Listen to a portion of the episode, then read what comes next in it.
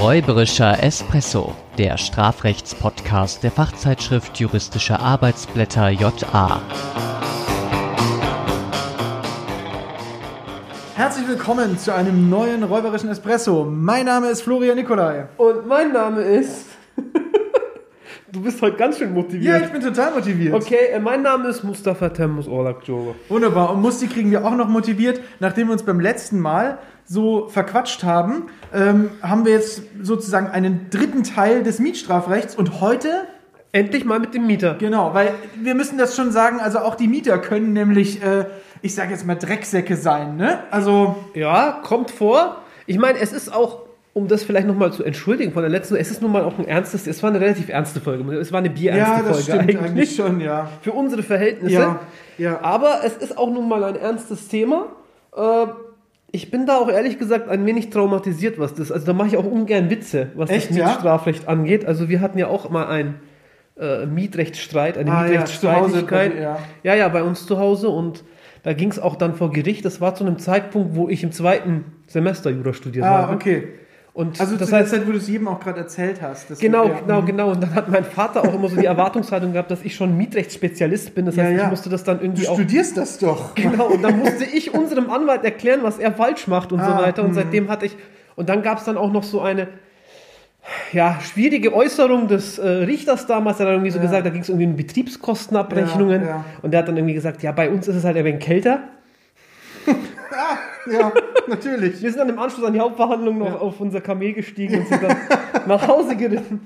Also du siehst, eine, schon bei wirklich Spaß beiseite, da bin ich so ein bisschen traumatisiert. Ja. Ähm, Es ist ja auch so, dass man, man gibt ja viel von sich preis, auch irgendwie als Mieter. Und ähm, ich meine, da ist man auch verletzlich und verwundbar, weil man, je nachdem, wie sich der Streit dann, dann ähm, ausgestaltet, also man hat ja keine ruhige Minute mehr. Man sitzt zu Hause und denkt sich, oh Gott, was kommt als nächstes? Das, Das, das hat man ja auch sozusagen mal an der Bandbreite der Delikte gesehen. Deswegen hat es ja auch etwas länger Ja. gedauert, dass wir nämlich nicht nur dieses Vermögen haben, sondern wir haben eben auch diese körperliche Bewegungsfreiheit, die Willensentschließungsfreiheit, vielleicht sogar die körperliche Unversehrtheit. Und das war auch der Ja. Punkt. Wir hatten ja gesagt, der Mieter gibt mehr von sich preis, als womöglich der Vermieter, der eben sein, gegebenenfalls sogar nur sein Miteigentum äh, da dem Mieter anvertraut. Entsprechend wird auch heute der, ich will mal sagen, Tatbestandskreis eingeschränkter sein. Das heißt, jenseits der Fälle sprachlicher Aggression, will ich mal sagen, ja, also wo man dann irgendwie anfängt, den Vermieter am Telefon zu beleidigen oder auch Tätlichkeiten, wenn es dann wirklich hässlich wird. Das Spektrum der spezifischen Straftaten mit Mietrechtsbezug, die ist letztlich typischerweise auf die Verletzung von Pflichten als Mieter äh, bezogen, die eben den Vermögensschutz, wenn auch nur mittelbar den Vermögensschutz, also das, den Eigentumsschutz betreffen. Genau, auch an der Stelle noch ganz kurz den Hinweis. Dieses, nun, diese nun Trilogie ist in Aufsatzform verschriftlicht.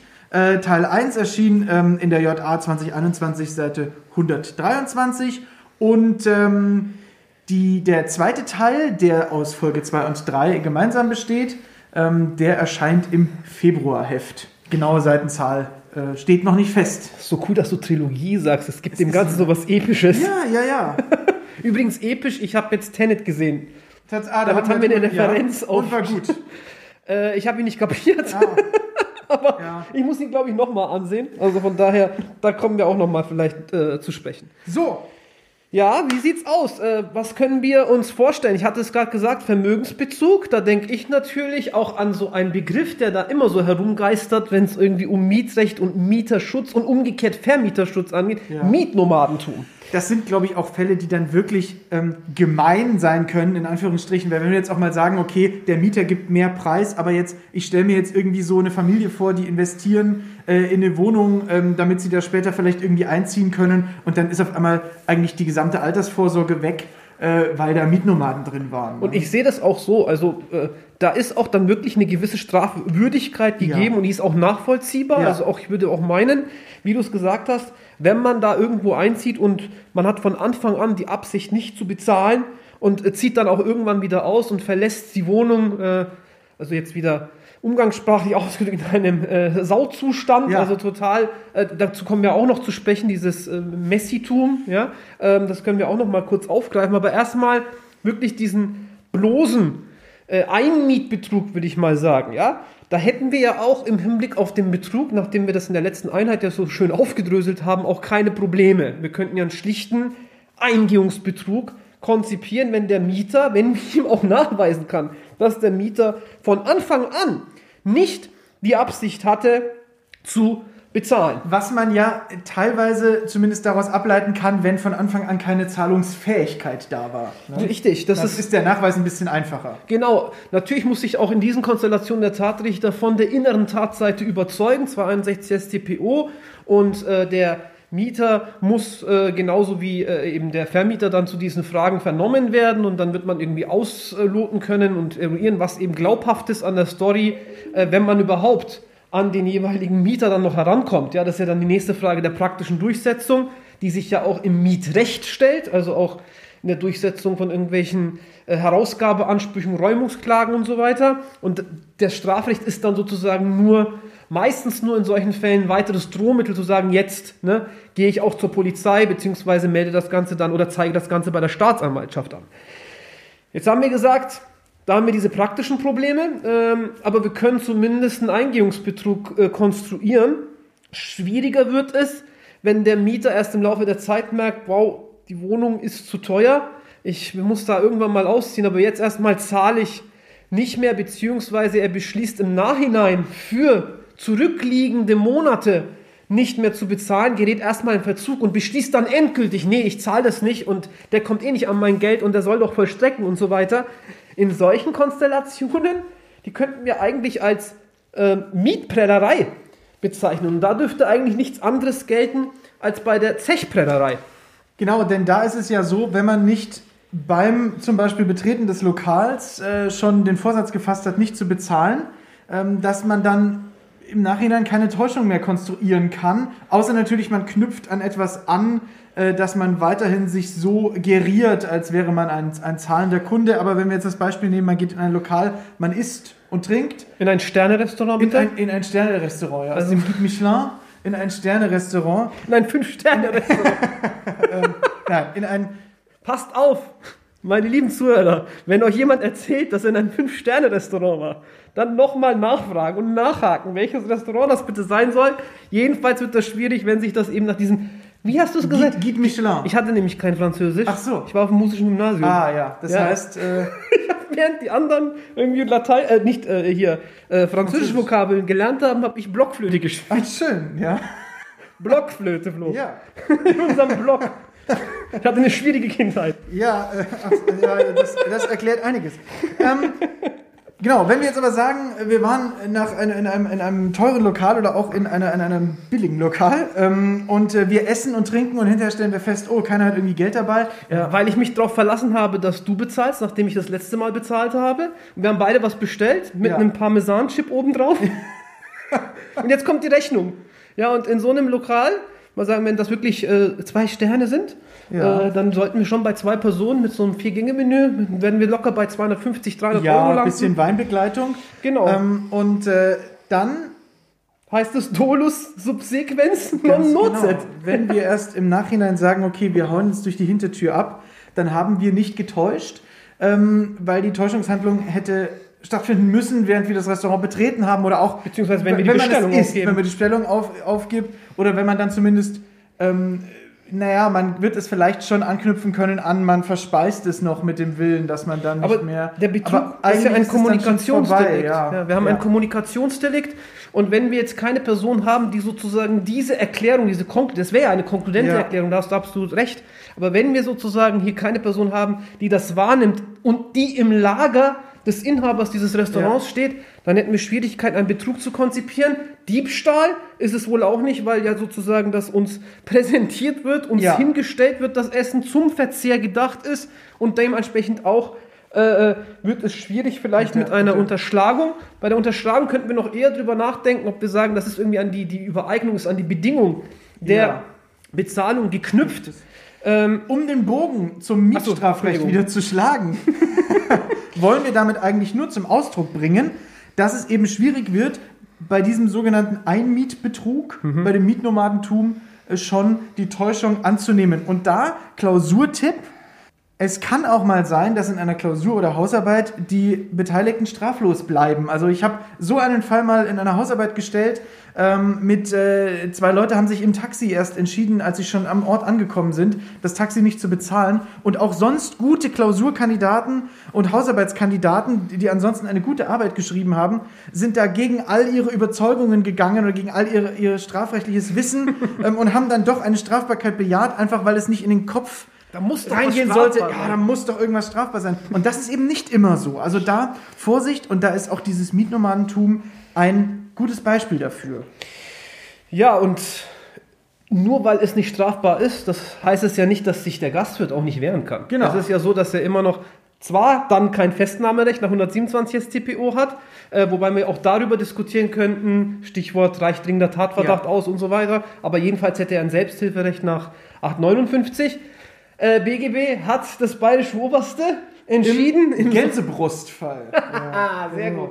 Im Gän- nicht im Gänsebuchtfall, liebe Zuhörer. Aber im Gänsebrust. Äh, vom äh, Reichsgericht. Gut, das war eine andere Konstellation. Ja, aber dann, äh, um es nochmal festzuhalten, um auf unsere Konstellation zurückzukommen, äh, Mietnomadentum, Eingehungsbetrug in denjenigen Konstellationen, in denen wir sagen können, da bestand von Anfang an weder die Fähigkeit oder noch, Ja, man muss dann, genau. je nachdem, wie man äh, den Fall konzipiert, die äh, Zahlungswilligkeit.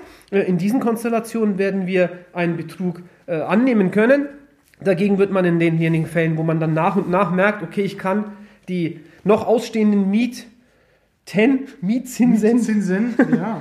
äh, nicht bezahlen. In diesen Konstellationen wird es dann etwas schwieriger. Stichwort äh, Simultanitätsprinzip, Stichwort Dolus subsequens non nocet. Übrigens, Dolus subsequens non nocet hier aus strafrechtsdogmatischer Sicht, dass sozusagen dieser Dolus subse- subsequens dem Vermieter schadet, ja, das ist unbestritten. das ist unbestimmt. Übrigens, kleiner Hinweis noch, Simultanitätsprinzip, synonym dafür auch das Koinzidenzprinzip. Das ist dasselbe, man liest es aber mal so und mal so. Und bedeutet, Vorsatz muss bei Begehung der Tat vorliegen. Exakt. Gut, ja, und äh, dann werden wir erstmal mit diesem Mietnomadentum natürlich als phänomenologischer Begriff, ja, äh, umfasst er natürlich ganz viele unterschiedliche Handlungen, gegebenenfalls eben strafrechtlich relevante, mal strafrechtlich nicht relevante Handlungen. Ähm, wir hätten noch aber weitere Konstellationen, die können wir hier nicht alle sozusagen ausbuchstabieren. Aber so klassische, also so das Klassische ist doch immer so, ähm, der Mieter vermietet einfach irgendwie ein Zimmer unter oder die ganze Bude unter. Richtig. Und ähm, naja, das ist schon mietrechtswidrig, ja. 45 Absatz 1 Satz 1 äh, in bestimmten Konstellationen. Es gibt ja teilweise mietrechtliche Konstellationen, wo ein Anspruch auf Zustimmung besteht und so weiter. Wenn wir jetzt von der mietrechtswidrigen Konstellation ausgehen, ähm, dann haben wir trotzdem im Ergebnis wohl keinen strafbaren Betrug. Denn äh, uns fehlt es am Vermögensschaden. Denn auch wenn der Mieter den Gewinn seiner Untervermietung nicht weitergibt, so haben wir trotzdem im Verhältnis Vermieter-Mieter keine Schaden, denn da besteht ein Vertragsverhältnis und solange der Mieter seine Miete bezahlt, wovon wir jetzt in der Konstellation mal ausgehen, ähm, erfüllt er alles und äh, es entsteht kein Vermögensschaden. Beim Vermieter, wenn man jetzt mal von äh, höherer Abnutzung und so weiter mal absieht. insofern äh, bestehen da auch äh, Parallelen letztlich zu der Konstellation, die wir in der letzten Folge besprochen haben mit der Quadratmeterzahl und der Täuschung diesbezüglich. Genau, wo man dann fragt, was gehört eigentlich alles in diese Gesamtsaltierung mit rein? Genau. Wie sieht es mit nicht abgesprochenen Modernisierungsmaßnahmen aus? Ich, also, ich würde sagen, wenn es wirklich modernisierend ist und wir wirklich eine Verbesserung des Mietobjekts haben, dann wird man wahrscheinlich über die mutmaß, mutmaßliche Einwilligung gehen können, die natürlich aber dann nicht greift, wenn vorher ganz klar gesagt wurde, nein, das machst du nicht. Weil dann haben wir nichts Mutmaßliches mehr. Aber wenn tatsächlich der Mieter davon ausgeht, Mensch, ähm, das ist hier alles so alt und, und, und verschimmelt, ich mache das jetzt einfach mal, dann wird man schon über die mutmaßliche Einwilligung darum, davon ausgehen können, dass äh, das in Ordnung geht. Ja, vor allem wird man ja auch sagen, dass der Mieter, äh, Vermieter Entschuldigung, selbst dazu verpflichtet ist, nach den mietrechtlichen Vorschriften, wo es wirklich schwierig wird, wenn die dann irgendwie eine Wand einschlagen Ja, gut, ja. und dann sagen, wir brauchen noch ein äh, größeres Zimmer oder so. Ähm, ich denke hier noch an die Mitnahme eingebrachter Sachen bei drohender Zwangsvollstreckung. Oh ja, da kommen wir zu einer Norm, die auch bei Studierenden ganz beliebt ist, nämlich der Pfandkehr. Äh, wir kommen zur Pfandkehr nach Paragraph 289 StGB. Ähm, und ich glaube, das ist auch etwas, wo man sich als Nicht-Jurist gar nicht so drüber bewusst ist, dass der Vermieter ein Pfandrecht an den Dingen erwirbt, die man in das Mietobjekt einbringt. Ja, das nervt mich auch, ehrlich gesagt. Also allein die Vorstellung, dass an meinem super duper riesen, äh, viel zu großen Fernseher der Vermieter, den ich ja sehr schätze und der ein ganz lieber ist, jetzt noch. ich weiß nicht, wie es ist, wenn, Grüße gehen das- raus. wenn der Sicherungsfall eintritt. Ich weiß auch dann immer noch sozusagen dieses. Aber äh, jedenfalls äh, ist das erstmal dieses Vermieterpfandrecht auch ein rotes Tuch äh, im Sachenrecht, also für die Studierenden, Ja. wenn es um 5.2 ein besitzloses Pfandrecht ist. Das heißt, es ist auch nicht so intuitiv, sagen wir mal, nicht so greifbar. Und ähm, diese, sag ich mal, ja, äh, Besonderheiten des Vermieterpfandrechts als besitzloses Pfandrecht setzen sich dann auf der strafrechtlichen Ebene fort, nämlich äh, in Form dieser ganz, ganz komischen, eigenwilligen Auslegung des Wegnahmebegriffs. Also das sollte man, finde ich, weil wir das hier an dieser Stelle auch nicht mehr vertiefen können, äh, durch die Rechtsprechung, sollte man äh, meines Erachtens sich nochmal genauer angucken und nachlesen. Es geht mir letztlich darum, dass wir in solchen Konstellationen eine Wegnahme auch dann bejahen, obwohl eigentlich nach dem intuitiven und auch nach der Definition des klassischen Wegnahmebegriffs 242 StBG, äh, StGB gerade nicht äh, bejaht werden kann. Man könnte also fast sagen, Wegnahme ist nicht gleich Wegnahme.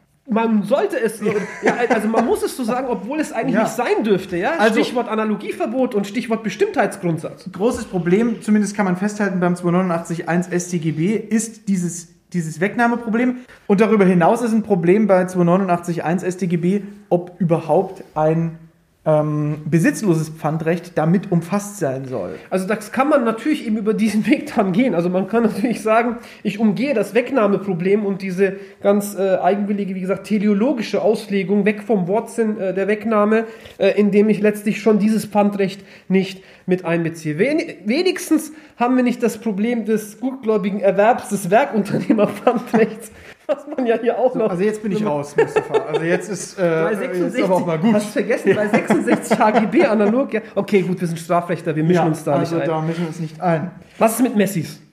Also ich meine nicht den Weltfußballer. Ja, Moment, Entschuldigung, Weltfußballer ist momentan auch jemand von FC Bayern, nämlich Robert Lewandowski. Sagt Ja. der, Münchner Fan, Fanboy. Ganz Aber genau. Die haben, die haben gestern, die haben doch jetzt, die sind jetzt wieder Erster.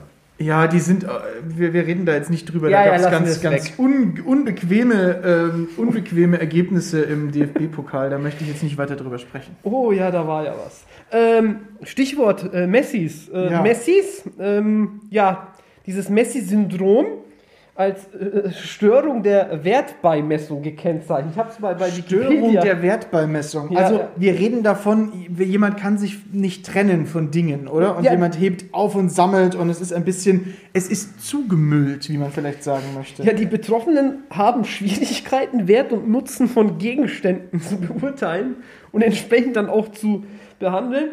Stattdessen soll vielen Dingen ein übersteigerter Wert beigemessen werden, der dazu führe, sich nicht davon trennen zu können. Aber das ist ja fast, also wenn wir das jetzt auf die, auf die Mietrechts-, Mietstrafrechtskonstellation übertragen, dann sprechen wir jetzt darüber, ob dem Vermieter ein strafrechtlich zu ahndender Schaden entsteht, wenn ein Mieter an diesem Syndrom, ich würde fast sagen, leidet, oder? Ja, wir könnten natürlich jetzt, ich weiß schon, worauf das hinauslaufen soll, Ja. so ein bisschen auf den 2021 vielleicht, oder? Ja, ich meinte grundsätzlich erstmal, erstmal den Tatbestand. da überhaupt Das- ein Schaden? das, kommt natürlich, das kommt natürlich auf den Fall an. Äh, ich wollte was noch kurz zu dem Messi-Syndrom erzählen. Da sind natürlich die Grenzen fließend, was diese Wertbeimessung angeht. Ja. Also beispielsweise, Also wenn ich deine Frau frage, ähm, würde sie vielleicht auch sagen, ja, im Hobbykeller meines Mannes sieht's nach Messi aus. ja, vielleicht, also da werden viele, meine, dazu vielleicht, das muss ich jetzt auch nochmal loswerden. Äh, Ich habe diesen Vorwurf meiner Mama schon häufiger gemacht.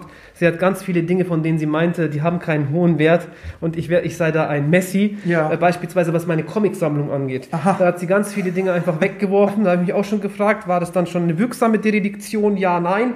Und äh, da war sogar eine Ausgabe dabei, da hat DC gegen Marvel gekämpft. Mhm. Also das war sozusagen das Crossover des Jahrhunderts, ja. Und ich hatte die Erstausgabe davon. Und schließlich, äh, ja, jetzt musste ich mal sehen, das Ding ist jetzt inzwischen, also die Erstausgabe, circa 4000 Euro wert. Aber Ja, ich hoffe, deine Mama hat eine gute Haftpflichtversicherung. Also Mama, ich habe dir diesen Vorwurf schon mal gemacht und jetzt mache ich ihn einfach nochmal. Öffentlich. Öffentlich. Gut, ähm, nee, aber wir müssen dann schon, äh, um äh, mal langsam zum Schluss zu kommen, vielleicht noch den Fall dazu bilden. Also, was ist damit gemeint, das Ja. böse Messi-Tum oder ein Messi zu sein? Ja, wir haben kein nicht strafbar. Täterstrafrecht, das kann nicht strafbar sein. Ähm, eher die Konstellation, wo man sich dann im Nachhinein fragt, wie konnte es nur so weit kommen? Ja, er hat doch immer freundlich gegrüßt. Es ließ sich ja nicht absehen, was da hinter den Türen passierte. Also gehen wir mal wirklich von der Konstellation aus, da wurde jemand außerordentlich gekündigt und äh, der Mieter verlässt dann auch in einer klassischen Nacht- und Nebelaktion die Wohnung. Und als dann der Vermieter an einem heißen Sommertag einige Wochen später die Wohnung besichtet, sieht er, dass die Wohnung teilweise schon nicht mehr begehbar ist, weil ja überall Müll und Glasflaschen rumliegen.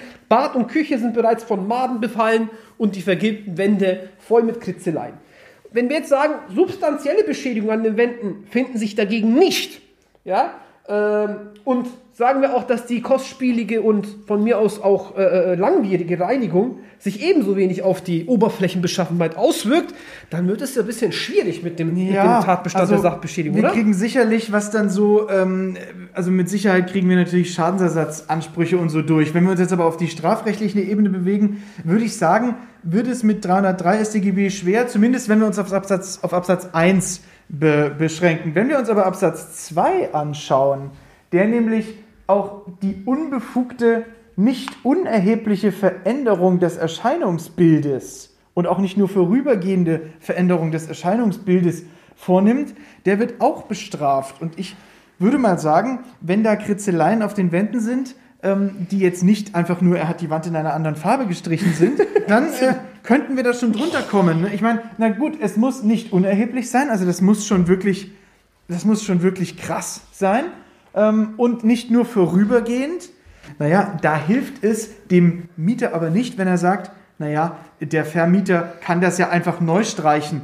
Denn ähm, dieses nicht nur vorübergehend sagt, also wenn es nicht von alleine wieder vergeht.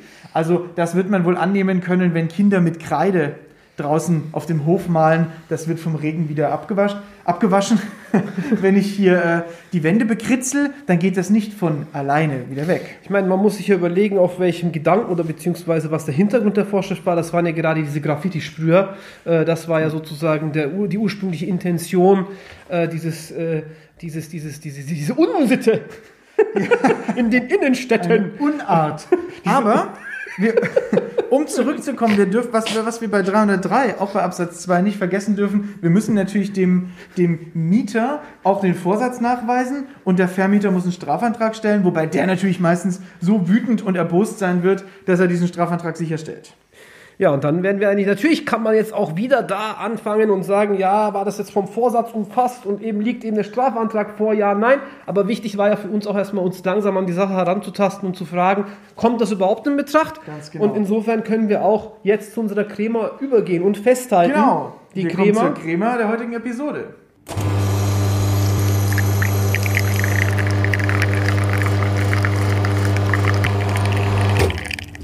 Mietnomadentum kann jedenfalls dann einen Betrug darstellen, wenn der Mieter bereits bei Eingehung des Mietvertrages zahlungsunfähig und oder nicht gewillt ist, den Mietzinsverpflichtungen nachzukommen. Hingegen kann bei einem nachträglichen Entschluss, die Miete nicht zu bezahlen, nicht automatisch von einer Betrugsstrafbarkeit ausgegangen werden, im Hinblick auf den Grundsatz dolus subsequens non nocet. Bei starker Beschädigung der Wohnung kann, wenn eine Substanzverletzung vorliegt, Paragraph 303.1 StGB erfüllt sein. Wenn dies jedoch nicht der Fall ist, wir in Anführungsstrichen nur eine Veränderung des Erscheinungsbildes haben, kann jedoch dennoch eine Strafbarkeit aufgrund Paragraph 303 Absatz 2 StGB vorliegen. Gut, da sind wir jetzt endlich mal mit diesem Thema durch. Wir sind jetzt endgültig durch. Wir haben jetzt auch alles geschafft. Wir haben uns nicht verratscht diesmal. Und ich gehe jetzt diese Woche undercover zu meinem Friseur und denke drüber nach, ob das eine Anstiftung zur Ordnungswidrigkeit ist. Ja, ich würde es dir nicht raten, das zu tun. Bleib lieber zu Hause. Ähm, Mach mir bitte ein Gutachten vorher. Wir machen ein Gutachten IF, ein IFSG-Gutachten und dann äh, äh, reden wir nochmal drüber. Und ja, je nachdem können wir mal endlich auf das Thema äh, Friseurbesuch eingehen. ja, und äh, der schneidet nicht so, wie er soll und so. Gut, äh, Feedback zur heutigen Folge gerne wieder an äh, japodcast.fahlen.de oder direkt an uns beide auf robberischer Espresso auf Instagram. Und ähm, ihr könnt uns dort auch gerne abonnieren, da würden wir uns sehr freuen. Und auch wenn ihr in der jeweiligen Podcast-App, über die ihr die, den Podcast hört, ein Abo dalasst, dann sehen wir auch immer so, wie viele Leute auch regelmäßig hören. Und ihr bekommt sofort einen Hinweis, wenn die neue Folge online ist. In diesem Sinne, macht's gut, bleibt gesund. Ja, passt auf euch auf. Bis zum nächsten Mal. Bis zum nächsten Mal. Ciao. Ciao.